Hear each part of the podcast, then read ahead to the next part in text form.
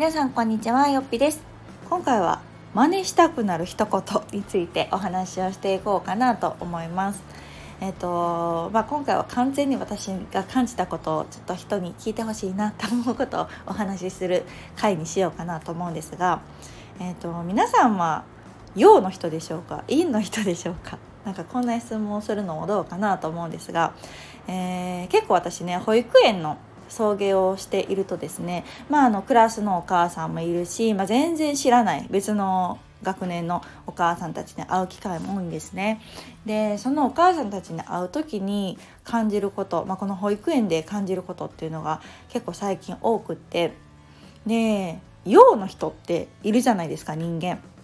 何て言うんだろう人見知り私全くしませんみたいな人で、まあ、誰に会ってもめっちゃ明るいしなんか保育園の人みんな友達なんちゃうみたいな 人なんかどうやってそんなみんなと仲良くなるんですかみたいな人がいるんですよ。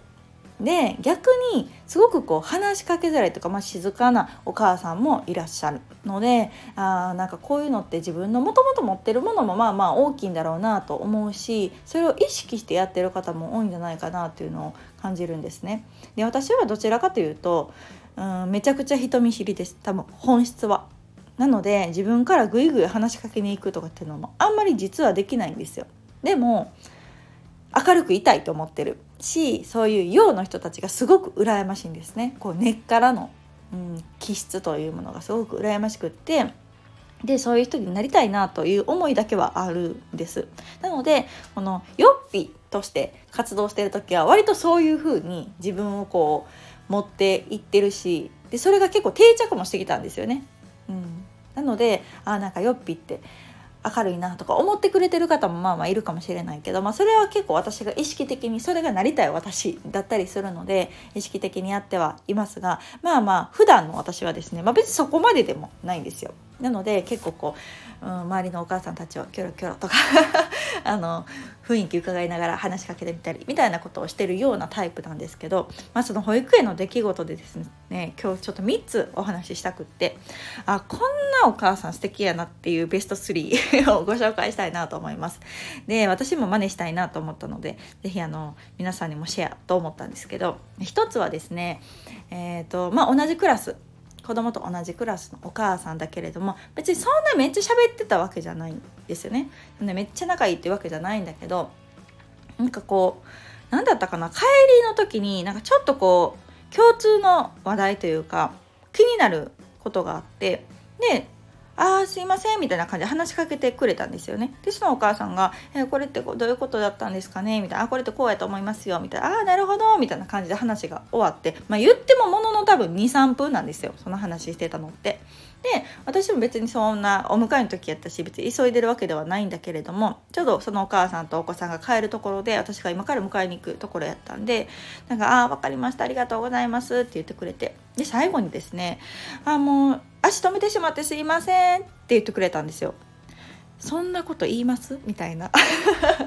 私はもうそこにキュンってしてしまってああなんてなんかその一言ってまあ別に言わんでもいいわけじゃないですか。ねそんな言っても23分の話やし今から迎えに行く時やし。でもその一言がさっと出るってあこの人は普段からそういう風に人に気が使える人なんやろうなと思ったし人の時間に対してこう軽んじてないというか、うん、あその人の時間を私のその足止めしてしまったのでちょっと取ってしまったなすいませんみたいな気持ちがある人なんやなっていうのを感じてなんかちょっと感動しました。そっから私も真似してます。私もちょっとこうお母さんたち話しかける時にちょっと足止めてしまったら「あ足止めてしまってすいません」とかって言うようにしてます。っていうなんかそういう一言でこの人好きみたいに 私は感じたんですよ。皆さんもあります？そういう一言。なんかもしあれば是非教えてほしいなと思います。で2つ目がこれはね下の子のクラスでで下の子はまだねおむつなんでお尻拭きをねあのー、保育園に置くというか、まあ、ストックも置いとくんですよ。でちょうどそのお母さんというかその子供がねうちの子供の隣のロッカーを使っててでお尻拭きが多分なくなったタイミングやからこう皿の新しいやつをこう置いてたんですよね。でパッとそれが目に入った時にそのお尻拭きに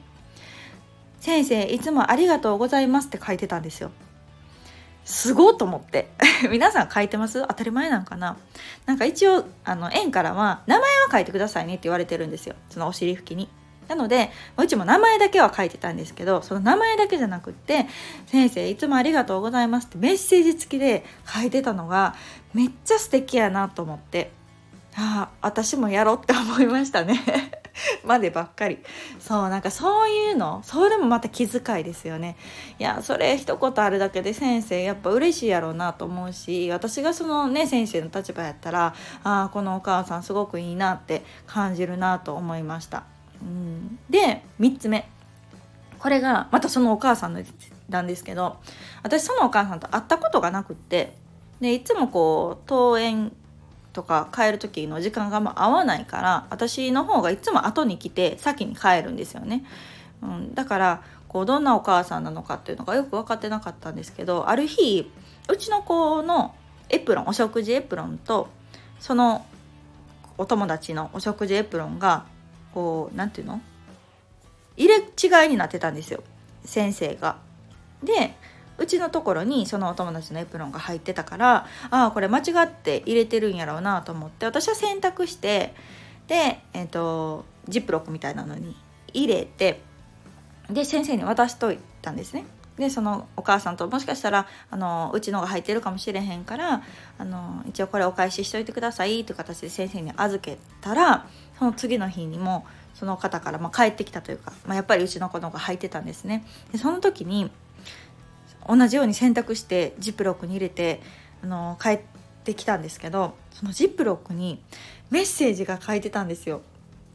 でまあ簡単に言うとあの「いつもうちの子と仲良く遊んでくださってありがとうございます」って、ね、あの自宅で洗濯はしてますが気になるようであればあの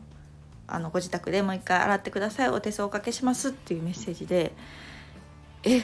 私メッセージ何も書いてないまま返したわと思ったんですよ。なんかそれもすごいなと思って。